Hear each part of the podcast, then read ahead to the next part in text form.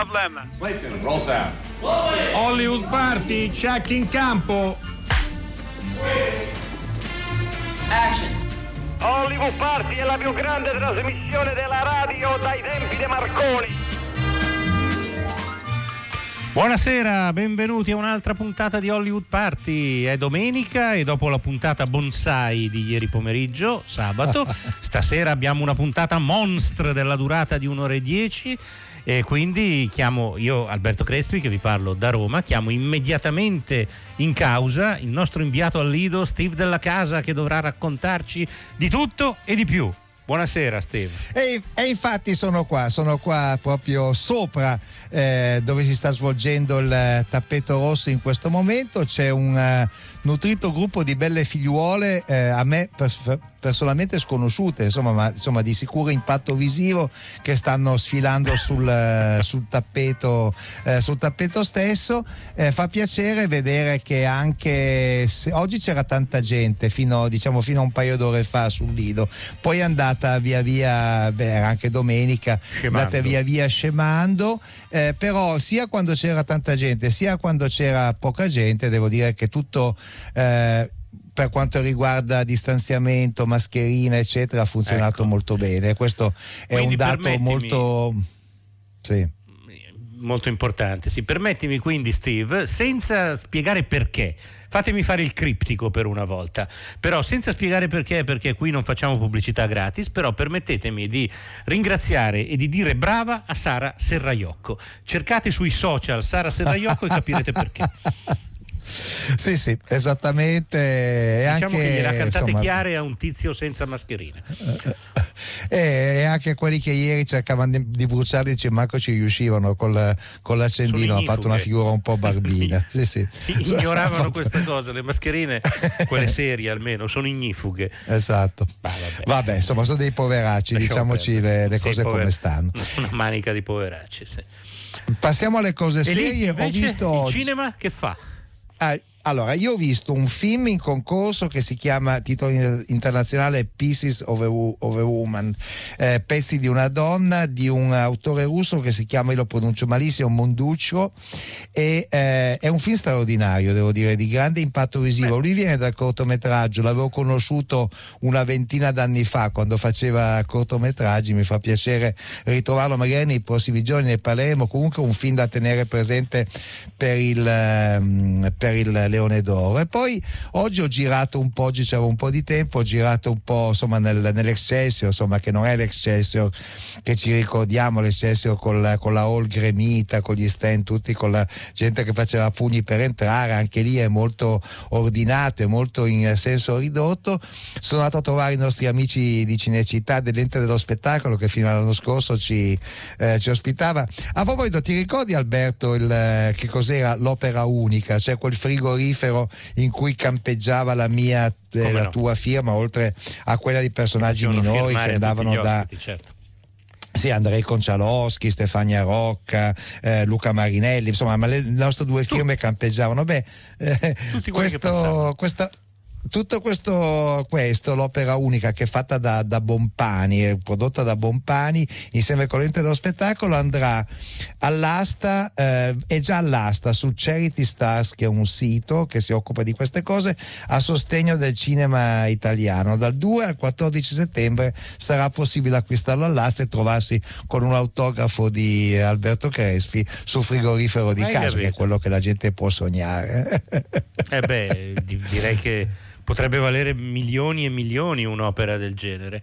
Dunque, il regista Eh, di cui tu certo. parli si chiama Cornel Mundruzzo, ma è Eh, sì, ungherese. sono- È ungherese Ma americano il film è canadese, russo uno però. di eh. questi che il film però, è, russo, però, eh. bat- batte anche bandiera russa. Sì, comunque insomma, Ah, vabbè, ah, insomma. E ha però Questo Martin la- Scorsese come produttore esecutivo, leggo qua. Sì, sì, sì, Quindi sì, sì. è- Però ha un cast bat- internazionale, batteva- vedo Shia LeBeouf, Ellen Burstyn. Sì. Sì, sì, no, Parliamo no. È un film, film, sì. è un film importante che va, che va visto, è la storia di questa ragazza insomma, che aspetta un bambino che ha un rapporto piuttosto complicato con sua madre, insomma, poi senza anticipare niente, insomma, ha uno svolgimento Comunque- piuttosto, piuttosto drammatico. Mm, Comunque, sì, se questo signore è Que- ungherese, il cognome dovrebbe essere Mundruzzo, perché come sai Beh. gli ungheresi hanno l'accento sempre. Vabbè, Vabbè. Allora io direi che diamo i nostri riferimenti, scriveteci perché un'ora e dieci eh, ci fa com- molta compagnia se ci scrivete qualcosa. Scriveteci al 335 56 34 296 335 56 34296 andate sul nostro sito per recuperare le altre puntate veneziane oppure il cinema alla radio, i nostri speciali e così via. E adesso godetevi una canzone con la quale apriamo una, un mini discorso sul progressive perché sono arrivati dei messaggi dove, nelle scorse puntate che mettevano in dubbio la nostra conoscenza delle ali più estreme del progressive. allora io credo che sia progressive anche questa canzone di un cantante che non lo è per nulla di suo, però questa secondo me potrebbe essere progressive. Giudicate voi, ascoltatela.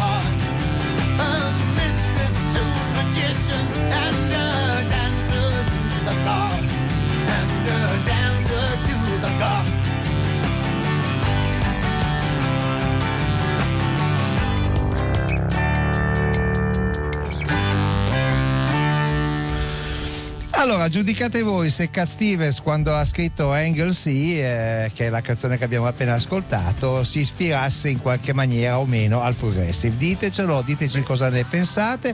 E per quanto riguarda la musica, uso, la musica.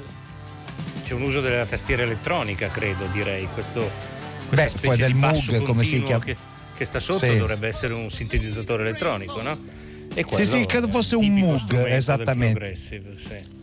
Comunque, insomma, io Cat Stevens uno di solito non Stevens non lo collega, no. non è collegato di solito al progressi, no. ma in questo caso secondo me è un po' c'entra. Comunque, io vorrei eh, dirvi che la musica Condivido. è molto importante anche, anche, nel film del quale parliamo adesso. Eh beh, sì. eh, Miss Max eh, ha una, un film, è un film in cui il commento musicale dei eh, Gatto Ciliegia contro il Grande Freddo è veramente parte integrante della, della storia. La storia è quella, possiamo riassumerla brevemente, poi sentiamo se la regista Susanna Nicchiarelli ci tira l'orecchio meno, possiamo dire che eh, eh, Karl Marx ha avuto dei figli, eh, ha avuto anche una figlia, questa figlia non ha fatto una, una bella vita, ha avuto un marito che era un fetente, eh, un impegno politico che l'ha veramente distratta da tutte le cose personali, insomma, e quindi diciamo non è stata una vita felice, ma lei ha in questa vita ha avuto un percorso di sua liberazione personale che ha avuto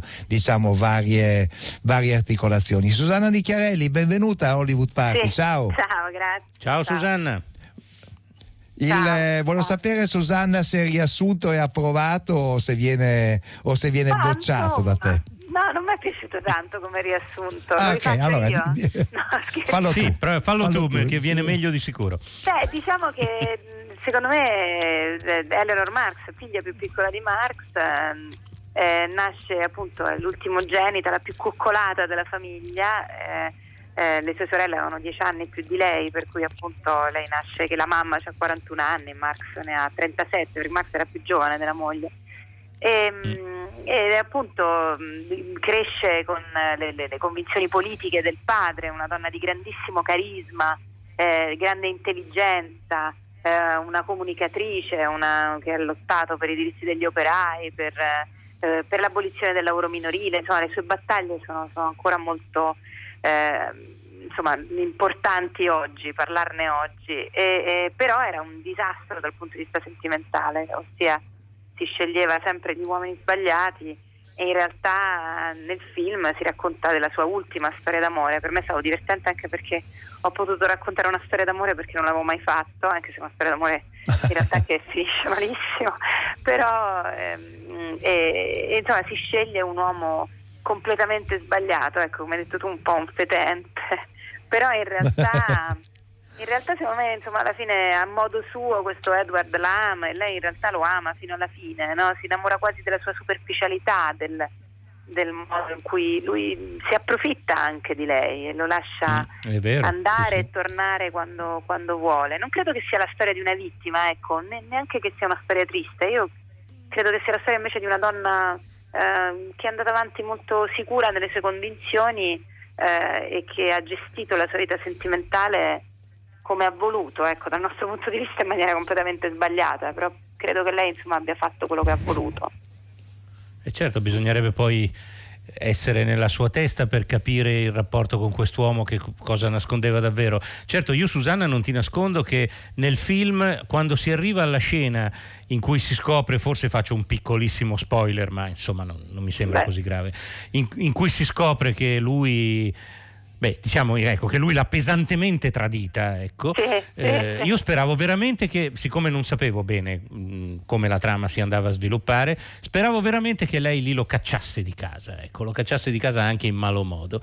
Invece, come dici tu, è uno di quei rapporti in cui magari una, una donna capisce di essere eh, sfruttata, tradita, eccetera, eccetera, ma, non, ma non riesce a tagliare i ponti, ecco, non Beh, riesce a, tanti, tanti a liberarsi uomini, di questa passione. Anche sì, anche sì, tanti sì. uomini si trovano in rapporti così che non riescono a troncare. In tanti amori succede che... questa cosa. Eh sì, una, gli, gli, amori sono anche dei rapporti talvolta tossici, di dipendenza, di, di, mm. di, eh... il, il, discorso però secondo me è che ehm, la, la, la, vera sfida no, di lavorare su questa storia di Eleanor è il fatto che se avessi scritto io la sceneggiatura, se non fosse stata, cioè l'ho scritta io, ma se mi fossi inventata il personaggio, probabilmente a quel punto certo. l'avrei fatta andare via e gli avrei fatto lasciare, Eleanor, eh, la, la, lasciare Edward, ma certo. lei non l'ha certo. fatto, non l'ha fatto. Non l'ha fatto, è chiaro. Io chiaro. Mentre, mentre, studiavo la vita di Eleanor Marx continuavo a dire ma perché non lo lascia? No?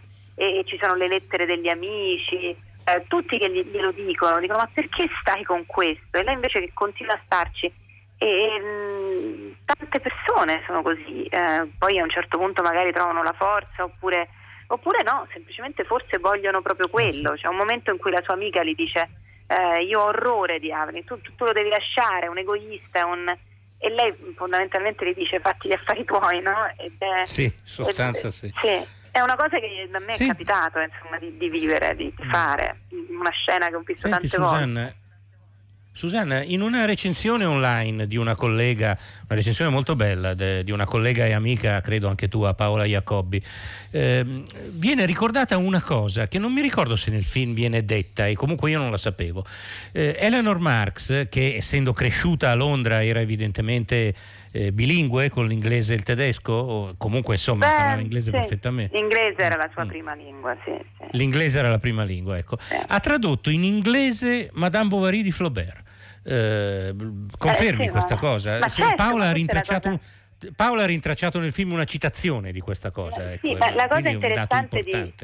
Sì, la cosa interessante anche di Eleanor Marx è che lei credeva nel potere liberatorio eh, del, del, dell'arte, della cultura, della letteratura, del teatro.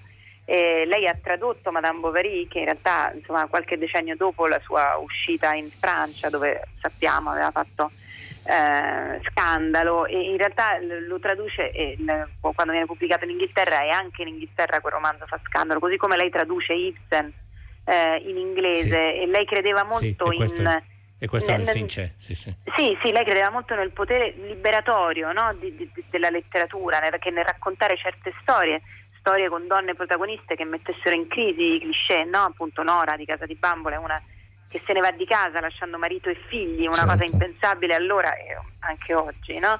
eh, lei sapeva che mettendo in scena la storia di Nora lei faceva anche un atto politico importante, portava le persone a riflettere su degli argomenti importanti io nel mio piccolo credo che, che mh, la storia di Eleanor Marx abbia lo stesso, abbia, abbia lo stesso una funzione eh, di questo genere, nel senso che credo che sia importante proprio per, nel suo essere anche contraddittoria, così come è la vita vera, credo che, che abbia le potenzialità di, di, di parlare, di farci riflettere su, su, tante cose, sia sull'aspetto politico delle sue battaglie che sull'aspetto sentimentale della sua vita, che sui rapporti umani in generale.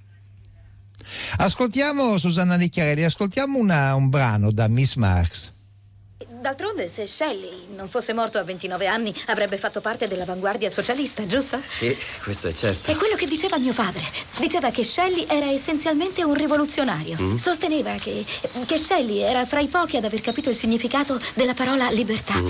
Affermare che l'Inghilterra fosse un paese libero per lui non aveva senso. Scrisse non sono più libere le spiagge bianche di Albione. Perché tutti ti chiamano Tussi? Eh, non lo so.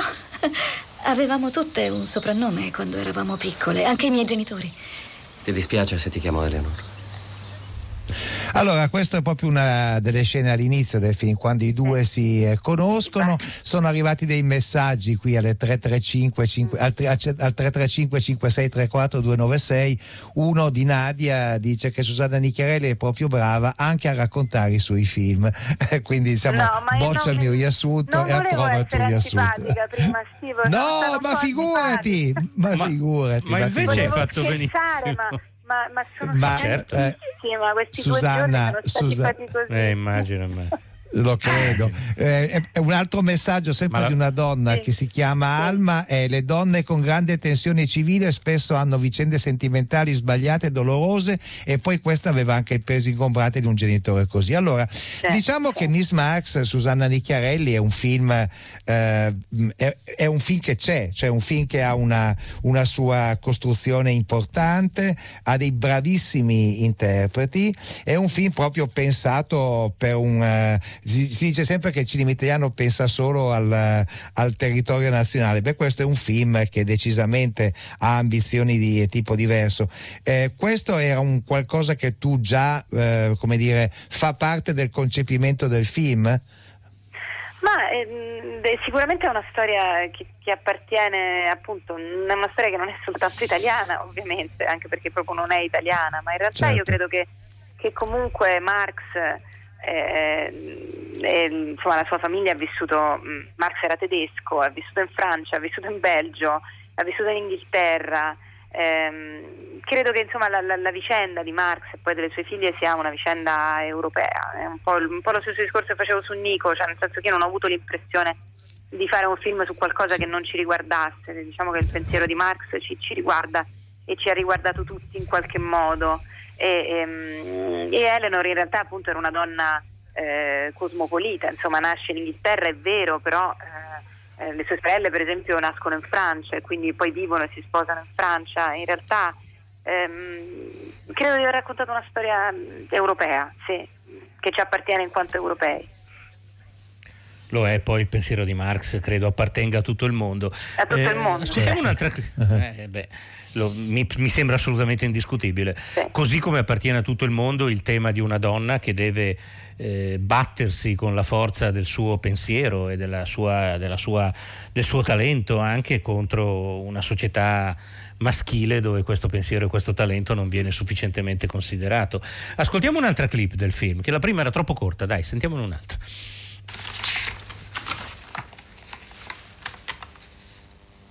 15 dicembre 1863.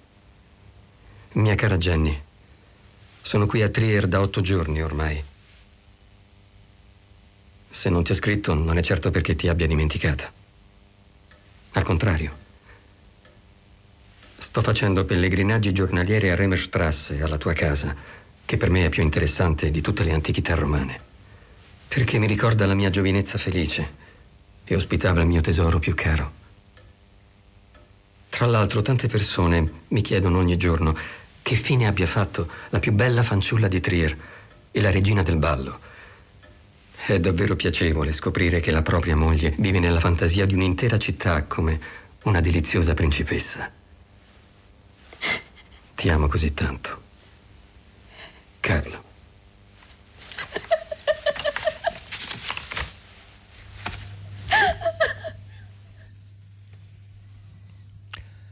Ecco, questa era una questa era un'altra scena di Miss Marx. Io mh, mm, penso che il film non sarebbe la stessa cosa se tu non avessi trovato questa incredibile attrice. L'attrice protagonista è inglese ma si chiama Romola Garai, quindi deve essere di origini non, non anglosassoni. Il nome suona, suona, ungherese addirittura, ma raccontaci qualcosa di questa attrice, come l'hai trovata e come ci hai lavorato? Beh, io ho incontrato mm, svariate attrici per questa parte, che hanno letto la sceneggiatura e ne abbiamo parlato, eccetera. E devo dire che quando ho incontrato lei mi sono proprio innamorata. Intanto mi piacciono molto le cose che lei aveva fatto. Lei ha fatto una versione di Emma di, di Jane Austen per la BBC eh, bellissima, dove lei proprio porta con un'eleganza tutta la, eh, le quattro ore della, della, della, vicenda. Lei anche ha fatto tantissimo teatro e, e, e, poi ha fatto anche un sacco di film, film anche americani. E a me lei mi è sempre piaciuta. E, mh, mm, è un'attrice che ha, un, che ha un grande carisma, insomma, che riesce, che è una protagonista, insomma, riesce a portare il peso di un film eh, così. E in più devo dire che quando l'ho incontrata abbiamo parlato della sceneggiatura, mi ha, mi ha conquistato con la sua intelligenza, con, con, le idee che aveva, insomma, il modo in cui accettava la sfida, perché non è un personaggio facile da fare, no? Eh, no proprio per, il, per, per il suo essere così contraddittorio, è un personaggio che eh, appunto come dicevo prima che se lo scrivi e te lo inventi non lo fai così perché le persone vere appunto sono, sono, non, sono molto difficili da, da, ehm, da spiegare, da, da, arrotondare, non so, non è un, un personaggio rotondo. E, e, lei però questa sfida l'ha accettata, ha detto una frase che mi è piaciuta da morire, che ha detto sai come si dice, i film sono scritti da professionisti ma la vita vera è scritta da dilettanti. ed è, una cosa molto, molto, vera. E secondo me era, era, per me la sfida interessante di, di Eleanor Marx, cioè questa, questa, vita così contraddittoria, no? questa donna appunto che, che traduce Madame Bovary, che si fa paladina delle, dei, dei, dei, diritti delle donne, eccetera, e poi però finisce come, come una qualunque eroina da romanzetto romantico. Ecco. Eh, eh, questa, ecco. questa, contraddizione mi, mi, diverte, io credo che ci sia anche molta ironia nella sua storia. Senti Susanna Di Chiarelli, io ti vorrei ancora chiedere qualcosa sulla prima cosa che abbiamo citato, cioè la musica eh, nel film, che la musica è un elemento molto importante in questo film perché serve quasi a dare un significato di contemporaneità eh, su, eh, e eh, qui è arrivato un messaggio da Pasquale di, Pasquale di Belluno che disse in una puntata di Hollywood Party Susanna, Susanna Nicchiarelli parlò di una scena di Buongiorno Notte in cui Maya Sanz leggeva la lettera di Aldo Moro col sottofondo di uh, The Great Gig in the Sky. L'uso di musiche contemporanee in alcuni passaggi di Mir Marx è una scelta dovuta a cosa? È, insomma è una domanda che anche un, un nostro ascoltatore ti vuol fare. Hai scelto questa musica per, per quale motivo?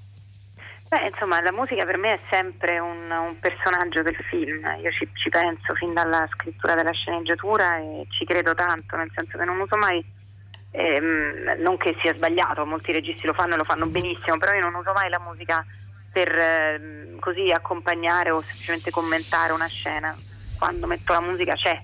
E, e, il, il, il, il, ruolo del, del, della musica che ho scelto, che poi sono sia le musiche dei Gatto Ciliegia contro il Grande Freddo che avete citato voi, che hanno fatto, eh, loro sono una band post-rock con cui lavoro fin dal primo film, hanno rifatto delle, certo. delle musiche classiche, romantiche, Chopin, Liszt per il film, ma ho messo anche dei pezzi, quattro in particolare, dei pezzi punk eh, di una band contemporanea, che è una band che si chiama i Downtown Boys, sono dei ragazzi americani, sono matti completamente, molto giovani.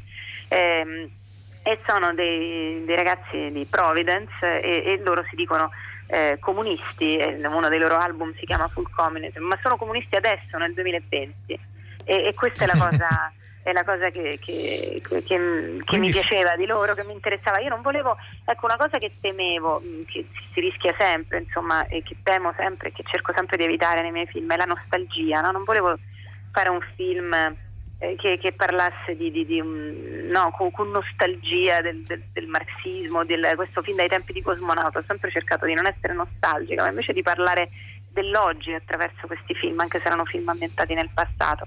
E la forza della musica di questi ragazzi che fanno delle canzoni punk molto anche violente, eh, mi sembrava che fosse la stessa della, della la dirompenza di, di, di, di, Eleanor, della sua vita e anche, e anche delle sue contraddizioni, anche in qualche modo. E, mh, mm, il, ehm, loro hanno fatto una cover bellissima di Springsteen, che infatti è nel film di Dancing in the Dark. Allora ho fatto rifare. Il finale, sì. sì. allora ho fatto rifare l'internazionale eh, in eh francese, certo. appunto, eh certo. come inno della, certo. della comune.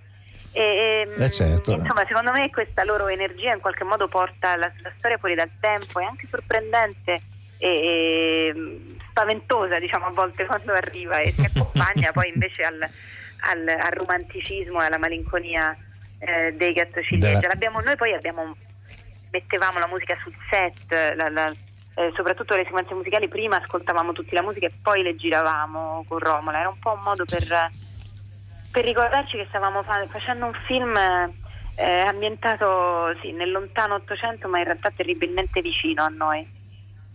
E questa è proprio la cosa che maggiormente emerge. Bella intervista Susanna Nicchiarelli, grazie mille. Quando esce Miss Max sugli schermi? Quando allora, esce? 17, Dicelo. 17 settembre, quindi tra pochissimo, insomma. Mm. Tra due settimane, diciamo, due, una settimana e mezza. Eh. Ciao Susanna, ti salutiamo grazie. con un altro brano da Miss Max. Ciao. Ciao, ciao, grazie. Ciao. Ciao, ciao.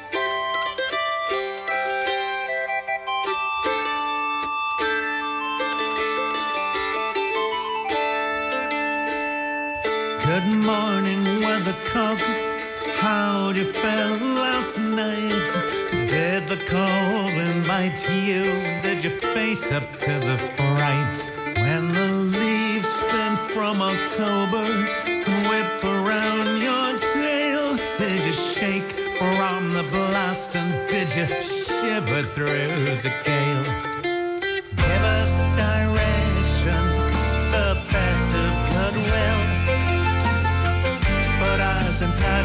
With your winds. Sing to us softly, sun. Tell us what the blacksmith has done for you. Do you simply reflect changes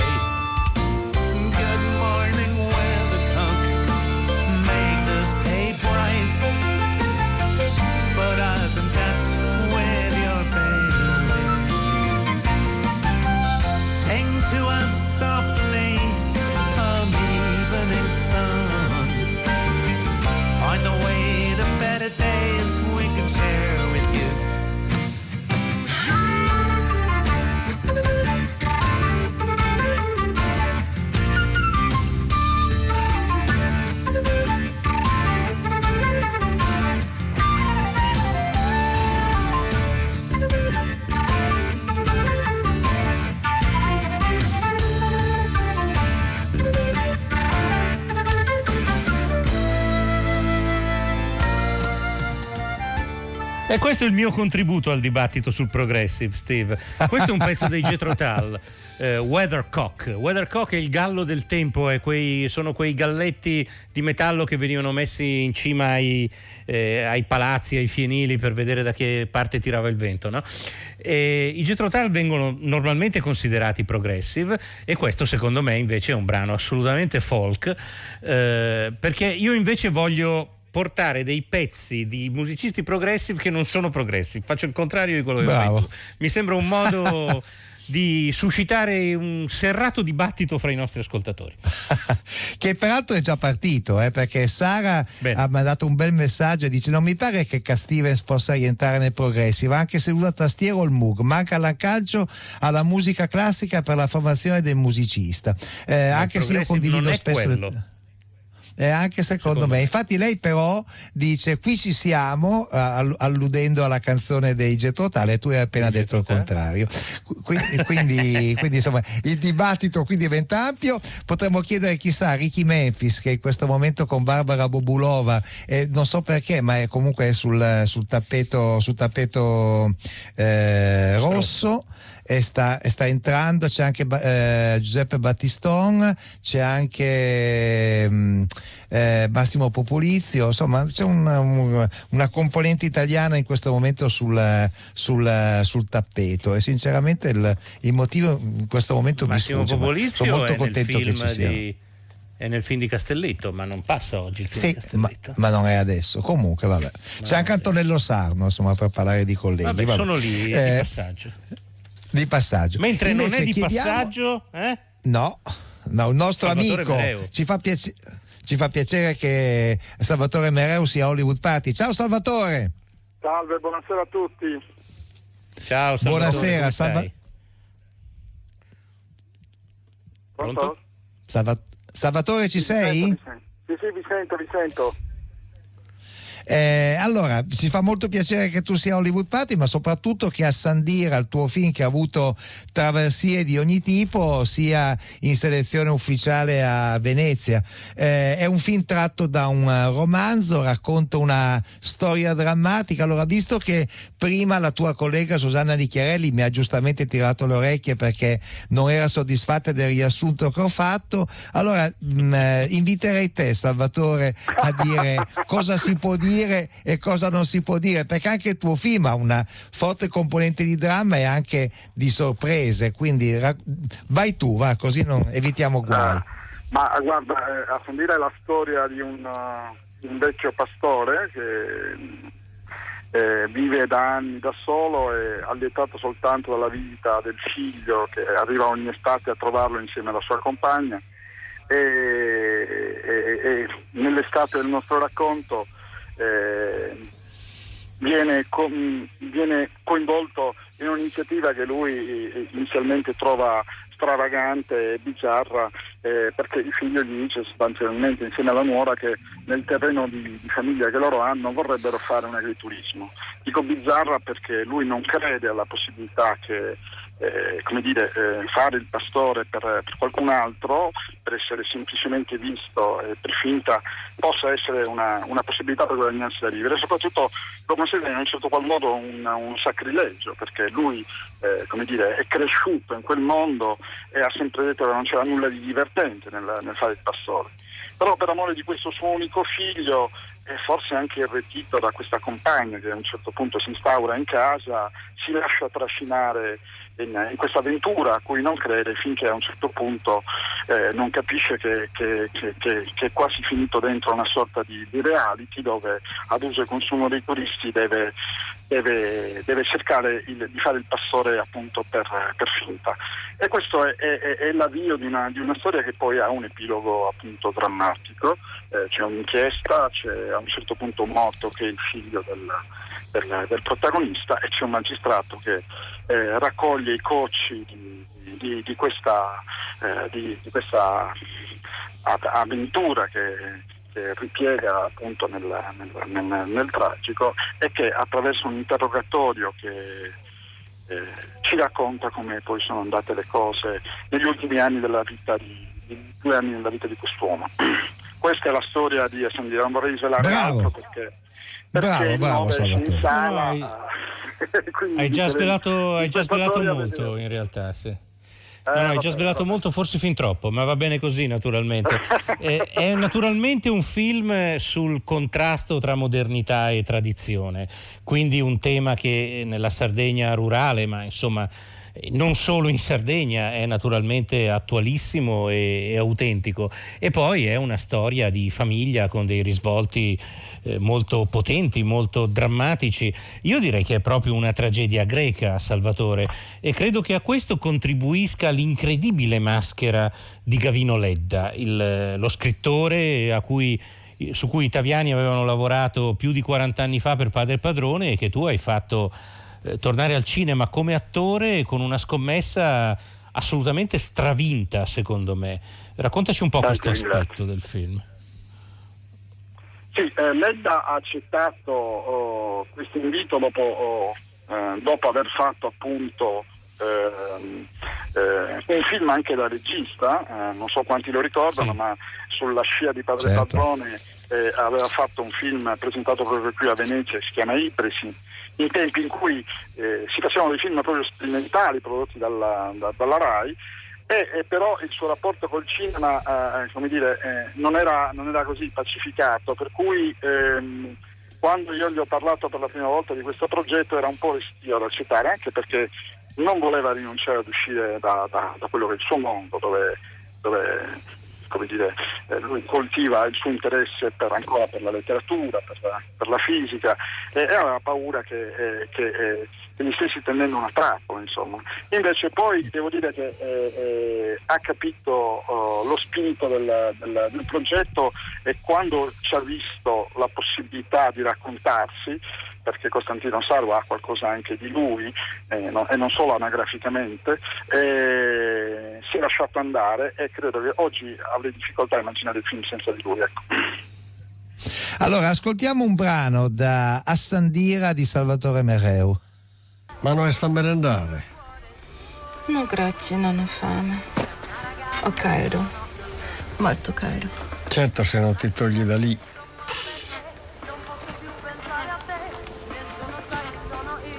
E quando torna Mario? Non lo so. E tanto comincia. Ok.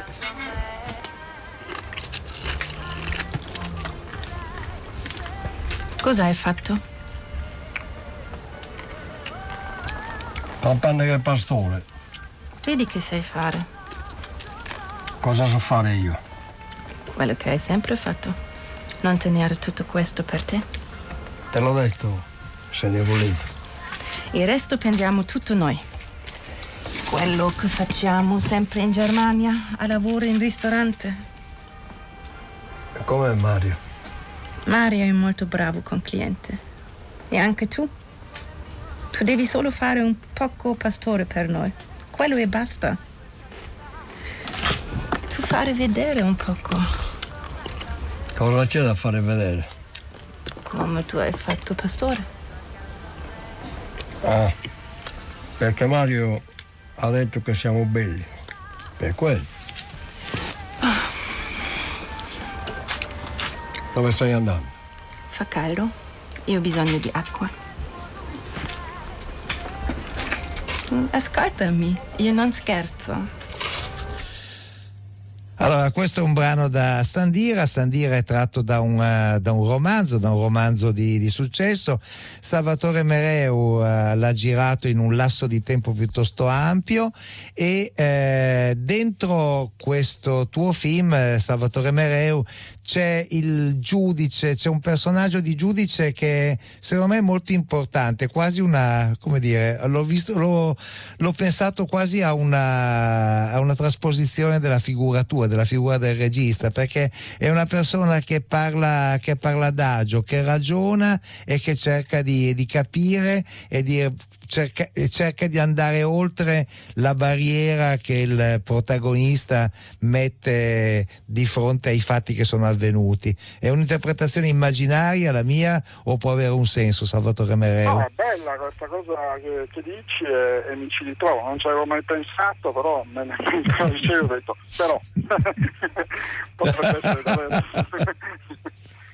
ecco, Ci racconti invece le, le tra- le- le traversie che ha avuto il eh, film, perché Ma, ci ha eh, messo allora, pare- guarda, il cioè- film- il, il film, eh, come dire, un po' come tutti i miei film, eh, eh, ha avuto una gestazione lunga perché fare oggi dei film eh, appunto con buona parte per- mh, del cast fatto di non attori usando la lingua del luogo eh, eh, non è così facile e quindi anche montare un'operazione positiva come questa eh, non è affatto scontato. Devo dire che eh, eh, eh, fortunatamente ci ha creduto da, da subito la, eh, la RAI che, che ha sostenuto il progetto fin, da- fin dallo sviluppo e poi l'ho potuto chiudere grazie all'intervento della Film Commission dei fondi regionali, senza i quali probabilmente il film eh, sarebbe un po' rimasto al palo. In mezzo a tutto questo abbiamo, abbiamo avuto un monsone mentre giravamo, l'unico di cui si ha traccia notizia in Sardegna negli ultimi 200 anni, da che esiste la meteorologia. Eh, abbiamo dovuto interrompere le riprese, eh, più volte era partito d'estate, poi siamo andati a cercare l'estate che non c'era più finché non- il tempo non ci ha costretto a interrompere e, e- e però oggi siamo qua, l'abbiamo finito, grazie a Dio e, e speriamo possa adesso anche Beh, meno male, dai. Senti Salvatore, ma uscirà coi sottotitoli perché le parti in sardo stretto ovviamente non Sì, sì, sono il film facilissime. viene, come molti miei film precedenti, esce con eh, sottotitolato in italiano, non ho rinunciato alla lingua sarda perché un personaggio quando mai? Hai fatto bene.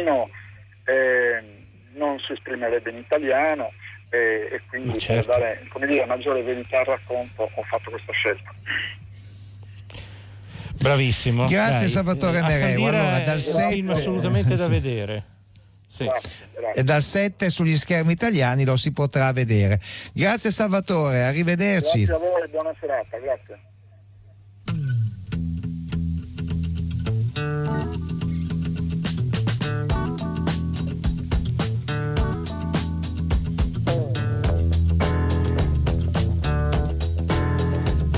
Don't you drink with me, cause you know that I'm a loser. And I'm proud of that fact, as you can plainly see. Never did what people said I should have. I'm just a low down critter who never did any good. I'm just a low down critter who never did any good.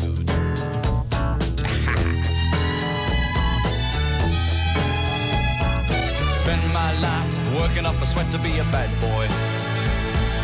Getting girls into trouble every day. Going from town to town, now I tell you I've been around. I'm just a low down critter who never did any good. I'm just a low down critter who never did any good. Lean on me.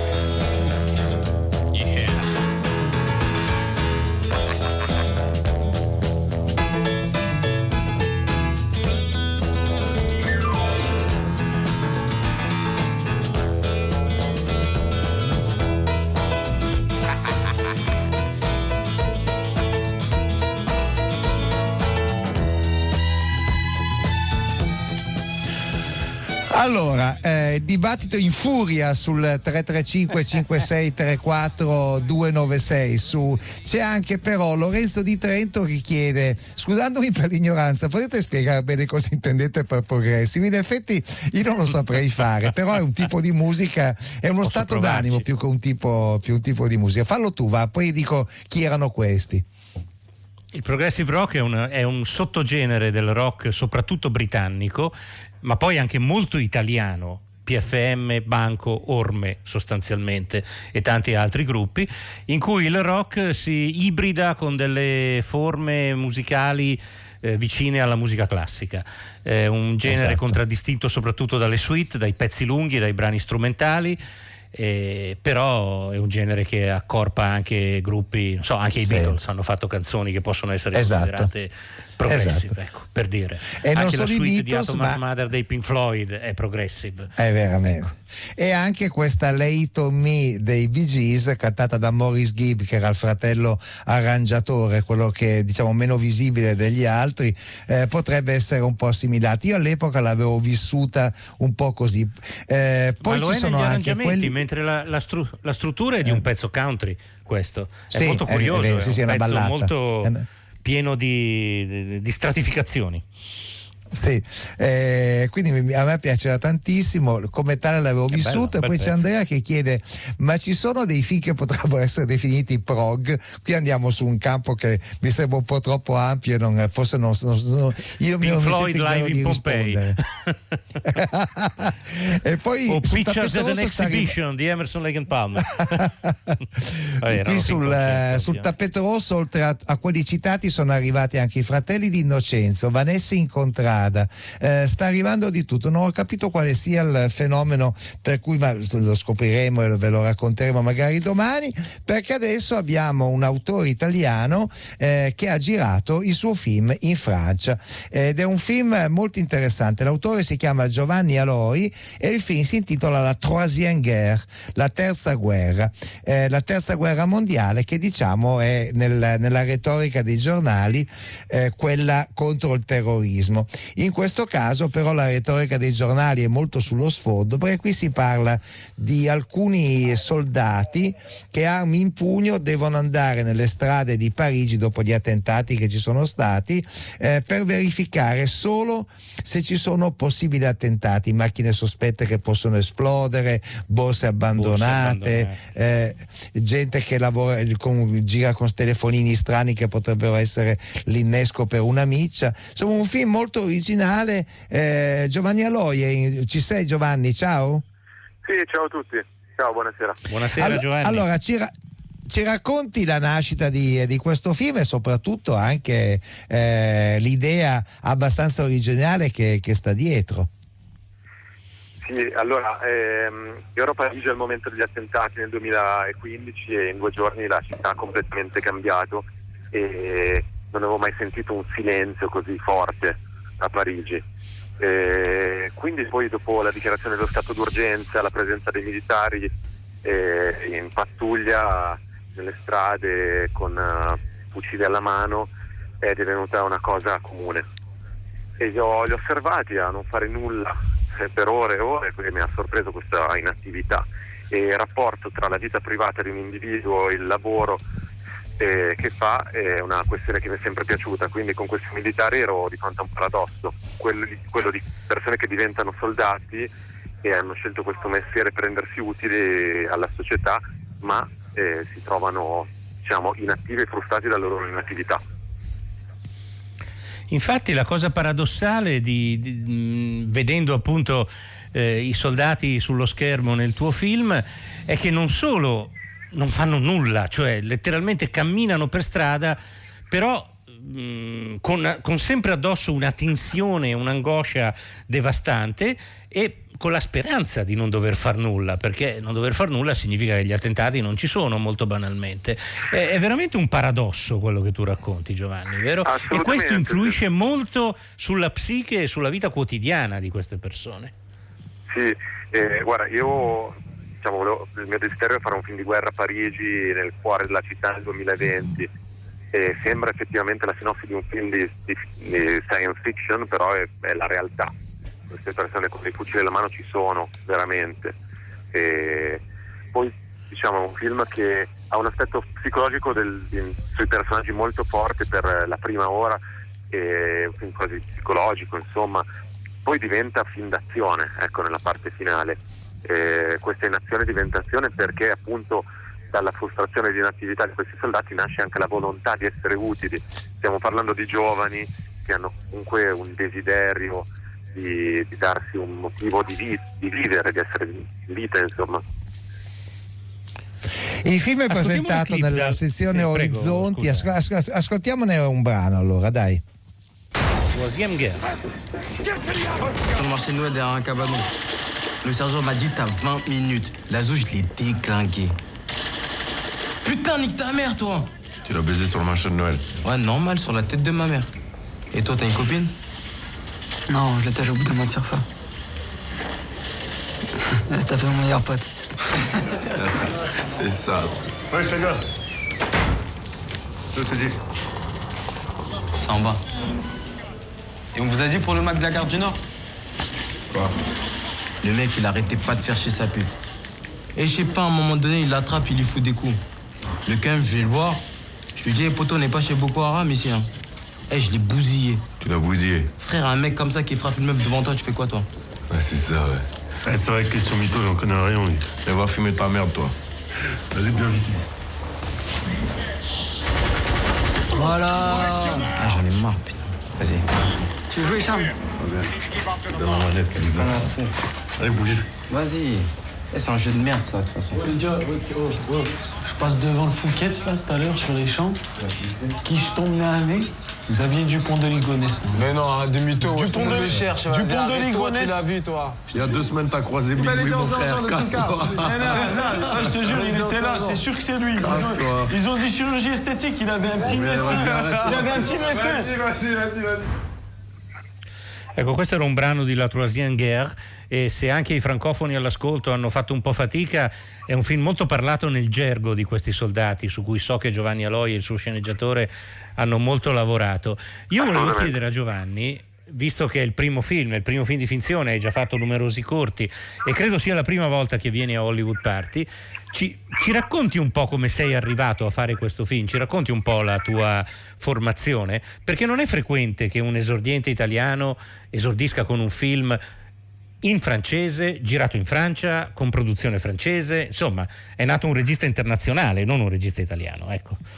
Ma eh, in realtà sai, eh, le storie vengono a noi registi e la voglia di raccontare viene eh, avendo delle storie delle cose da dire. In questo caso la, la- la storia del Troisième era prettamente eh, una storia da raccontare in Francia, perché io poi eh, mi trovavo in Francia appunto subito dopo gli attentati, quindi eh, il mio desiderio era fare un film francese.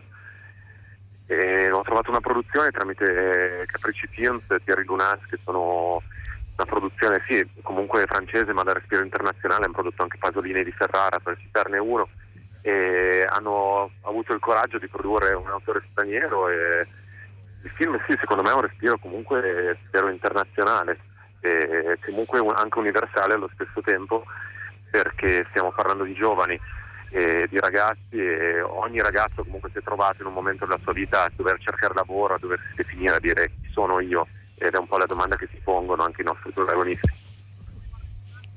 Eh, io volevo segnalare intanto un bel messaggio di Fabrizio al 335 5634 296 nel 2017 ho visto tre alpini con tanto di piuma che per- pattugliavano la stazione Piramide a Roma. E da Montanaro Piemontese mi sembrava di essere in un sogno lisergico oppure in un sogno prog.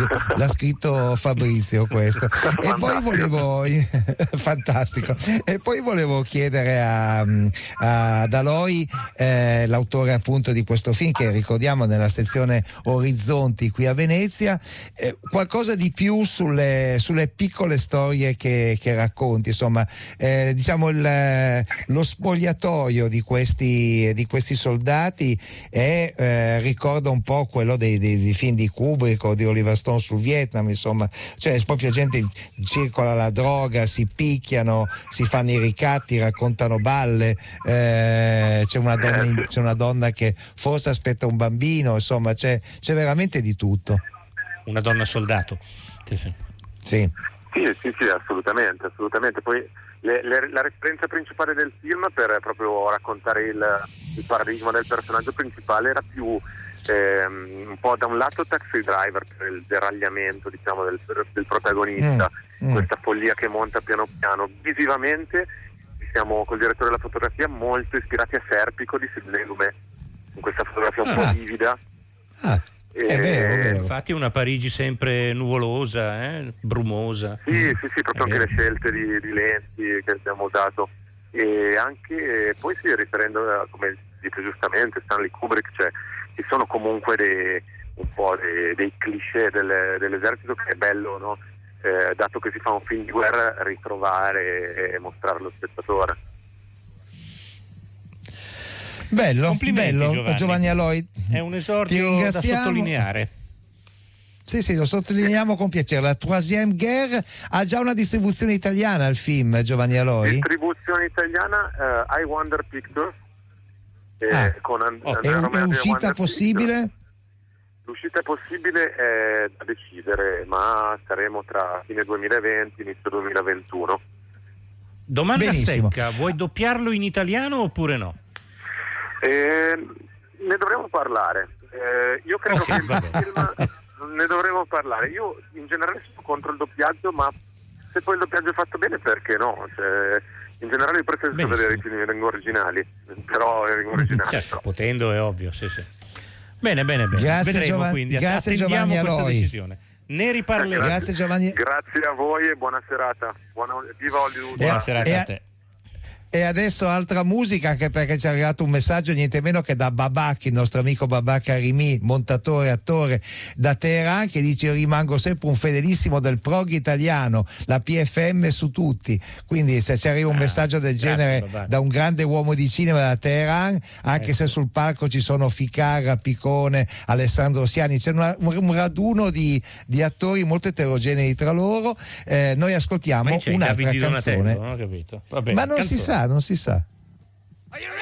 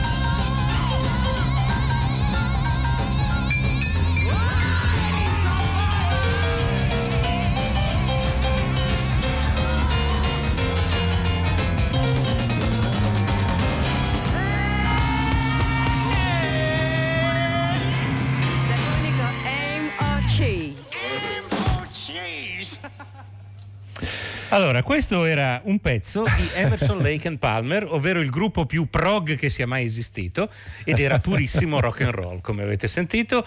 L'Eddie del ti- si chiama Are You Ready Eddie ed era la canzone che chiudeva Tarkus. L'Eddie del titolo era il loro tecnico del suono e si chiude con questa domanda epocale, ovvero You want ham or cheese? Vuoi prosciutto o formaggio? Questo era chiaramente uno scherzo. Però anche quando scherzava, avete sentito Keith Emerson come suonava il pianoforte? Ammazza. e allora qui arrivano messaggi, il prog continua a appassionare i nostri ascoltatori, ma il più bel messaggio arriva da Giovanni che dice alla fine di queste edizioni auspico un greatest hits prog di quando Crespi della casa si accavallano, andrà a Ruba. Beh, però Giovanni, siamo uno a Venezia e l'altro a Roma, abbi pietà e fai come Alessandra che scrive non vedo l'ora che esca Miss Marx, narra la storia di una grandissima donna ed è girato da un'altrettanto grandissima regista. Quindi insomma eh, abbiate comprensione per il nostro lavoro il nostro- e abbiate comprensione anche per il lavoro di Salvatore Ferragamo, insomma che è, un, eh, è stato uno dei grandi talenti italiani all'estero con una storia che io sinceramente ignoravo, ma leggo su Dagospia che anche il nostro amico Marco Giusti, insomma, diceva io di questo non ne sapevo assolutamente niente. C'è Salvatore Ferragamo, poverissimo, è andato negli Stati Uniti, si è messo a fare scarpe, ha avuto grande successo con i grandi divi del cinema, Audrey Hepburn eh, su tutte, poi è arrivato e tornato in Italia, insomma ne ha fatte veramente di cotte e di crude. Eh, Luca Guadagnino gli ha dedicato un documentario della durata mostro di due ore che però si vede con, eh, con grande piacere e con grande, eh, con grande interesse. Sempre con grande interesse sto seguendo cosa avviene sul palco, ma forse la spiegazione, caro Alberto Crespi, di questo strano accrocchio di persone così diverse da loro è dovuto al fatto che a ricevere sul palco non è Alberto Barbera, eh, sta arrivando anche Alessandro Preziosi, non è Alberto Barbera, bensì ehm, Tiziana Rocca, quindi probabilmente è un evento di altro tipo, Tiziana, eh, non Stefania, Tiziana Rocca, e quindi è un, è un, è un, è un evento di, eh, di quel tipo. Il, comunque il film di Guadagnino su Salvatore Ferragamo è un film eh, decisamente avvincente, lui su queste cose, sulla moda, eh, sul rapporto È tra fashion bravo, e sì, cinema, lui è molto bravo, è proprio il, suo- il suo- il pane per i suoi denti, è la cosa che sa fare meglio, eh, che sa fare con, eh, con grande intensità, ripeto, due ore di documentario ammazzerebbero anche un cavallo, ma eh, non è così. Nadia ci suggerisce di ascoltare anche l'Electric Light Orchestra, ma insomma qui andiamo su altri, Domani. su altri terreni. E io direi di sentire invece un brano da Salvatore Ferragamo di Luca Guadagnino. coming from Bonito, was it? Yeah. And going, uh, I don't know if his brothers went with him to Naples, was that it? I mean, Naples in itself is another galaxy. My apprenticeship in the workshop of Luigi Festa had begun with the most menial tasks, such as straightening the used nails and taking care of his children. Before the end of the year, I had mastered every phase of the craft and could produce a complete shoe. My maestro gained fame throughout the village for having this talented young boy working for him. I was 10 when my father suddenly died. Don Belmonte, the pharmacist, and Don Inglese, the teacher, began to urge me to leave Bonito.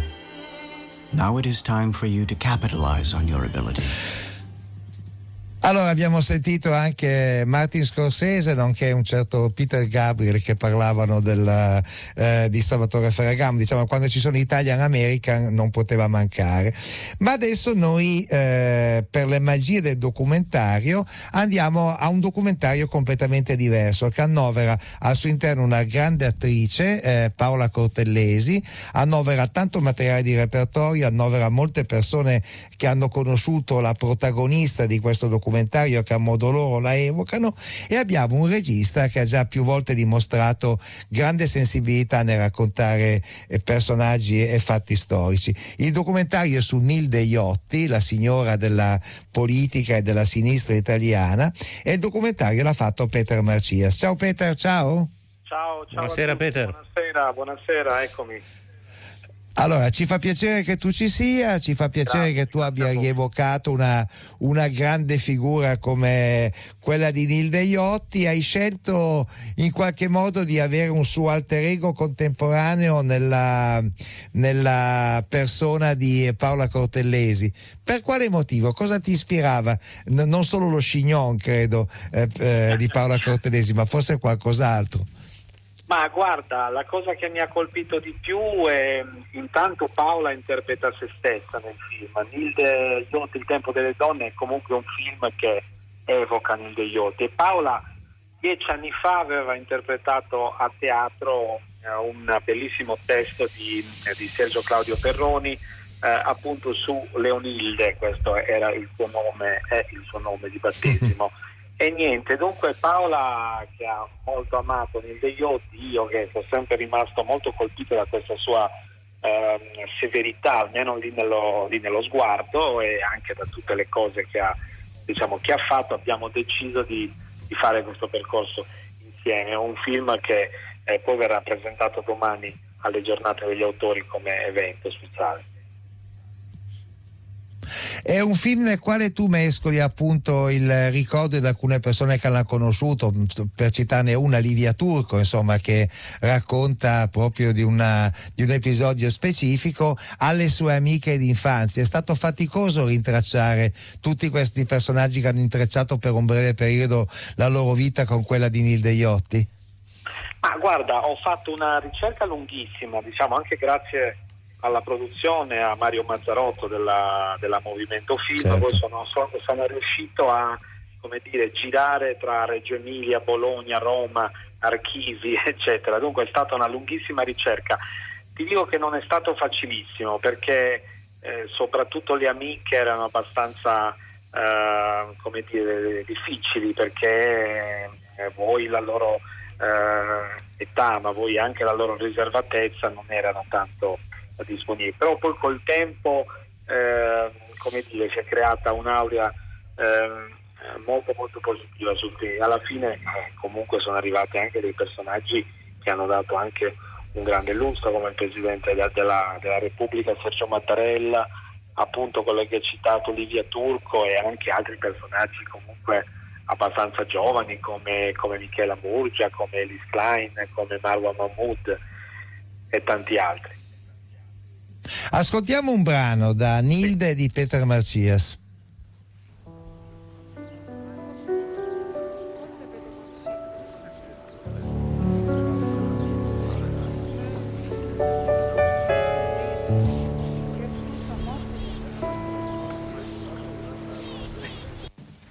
Per la prima strada segreta. Quale Dio ti ha insegnato la strada segreta per cui mi hai conquistato senza che io potessi accorgermene?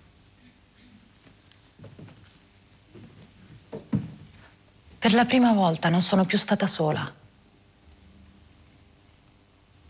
E ho sentito cadere le sbarre della mia prigione come per un incanto. Non dire mai per me. Voglio essere padrone della mia volontà, come hai fatto con le altre donne prima.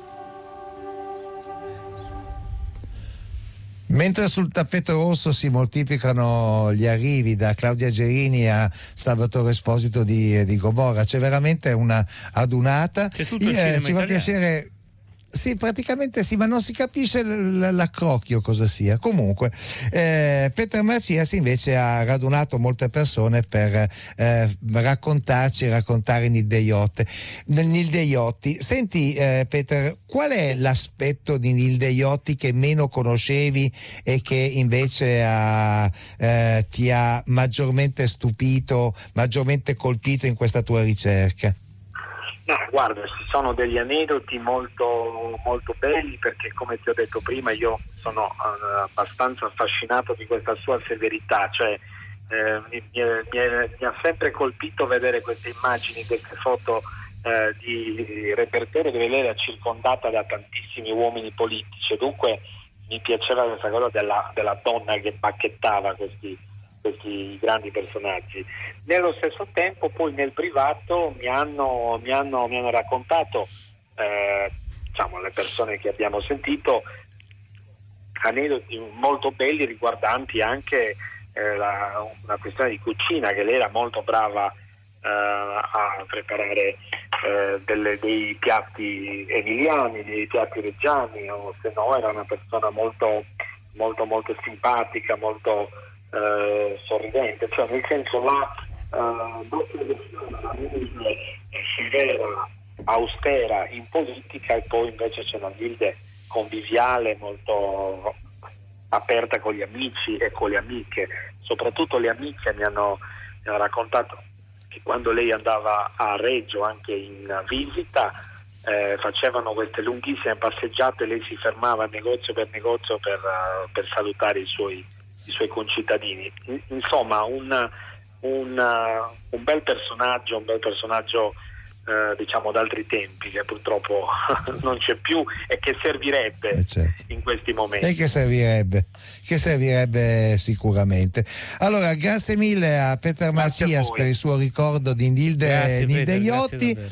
Per qua- eh, io- ascoltiamo un altro breve brano dal, dal suo documentario su eh, questa signora della politica.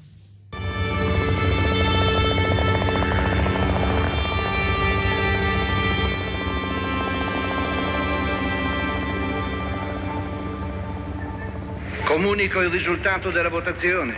Presenti e votanti 615. Maggioranza dei due terzi dei componenti dell'Assemblea 420. Proclamo eletto Presidente della Camera l'onorevole Leonilde Iotti, che ha ottenuto la maggioranza dei due terzi dei componenti dell'Assemblea. Onorevoli colleghi, con emozione profonda vi ringrazio per avermi chiamato col vostro voto e con la vostra fiducia a questo compito così ricco di responsabilità e di prestigio. Voi comprenderete, io credo, la mia emozione. In questo alto incarico mi ha preceduto l'onorevole Pietro Ingrao, che fino a ieri ha diretto i nostri lavori con grande intelligenza e imparzialità. E prima ancora l'onorevole Sandro Pertini, oggi Presidente della Repubblica, a cui va il mio deferente saluto.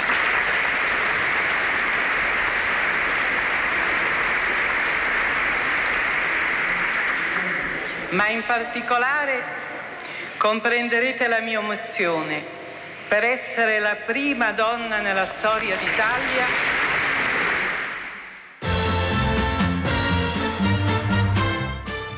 Allora, qui E sul questa è tappeto. quanta nostalgia, va bene.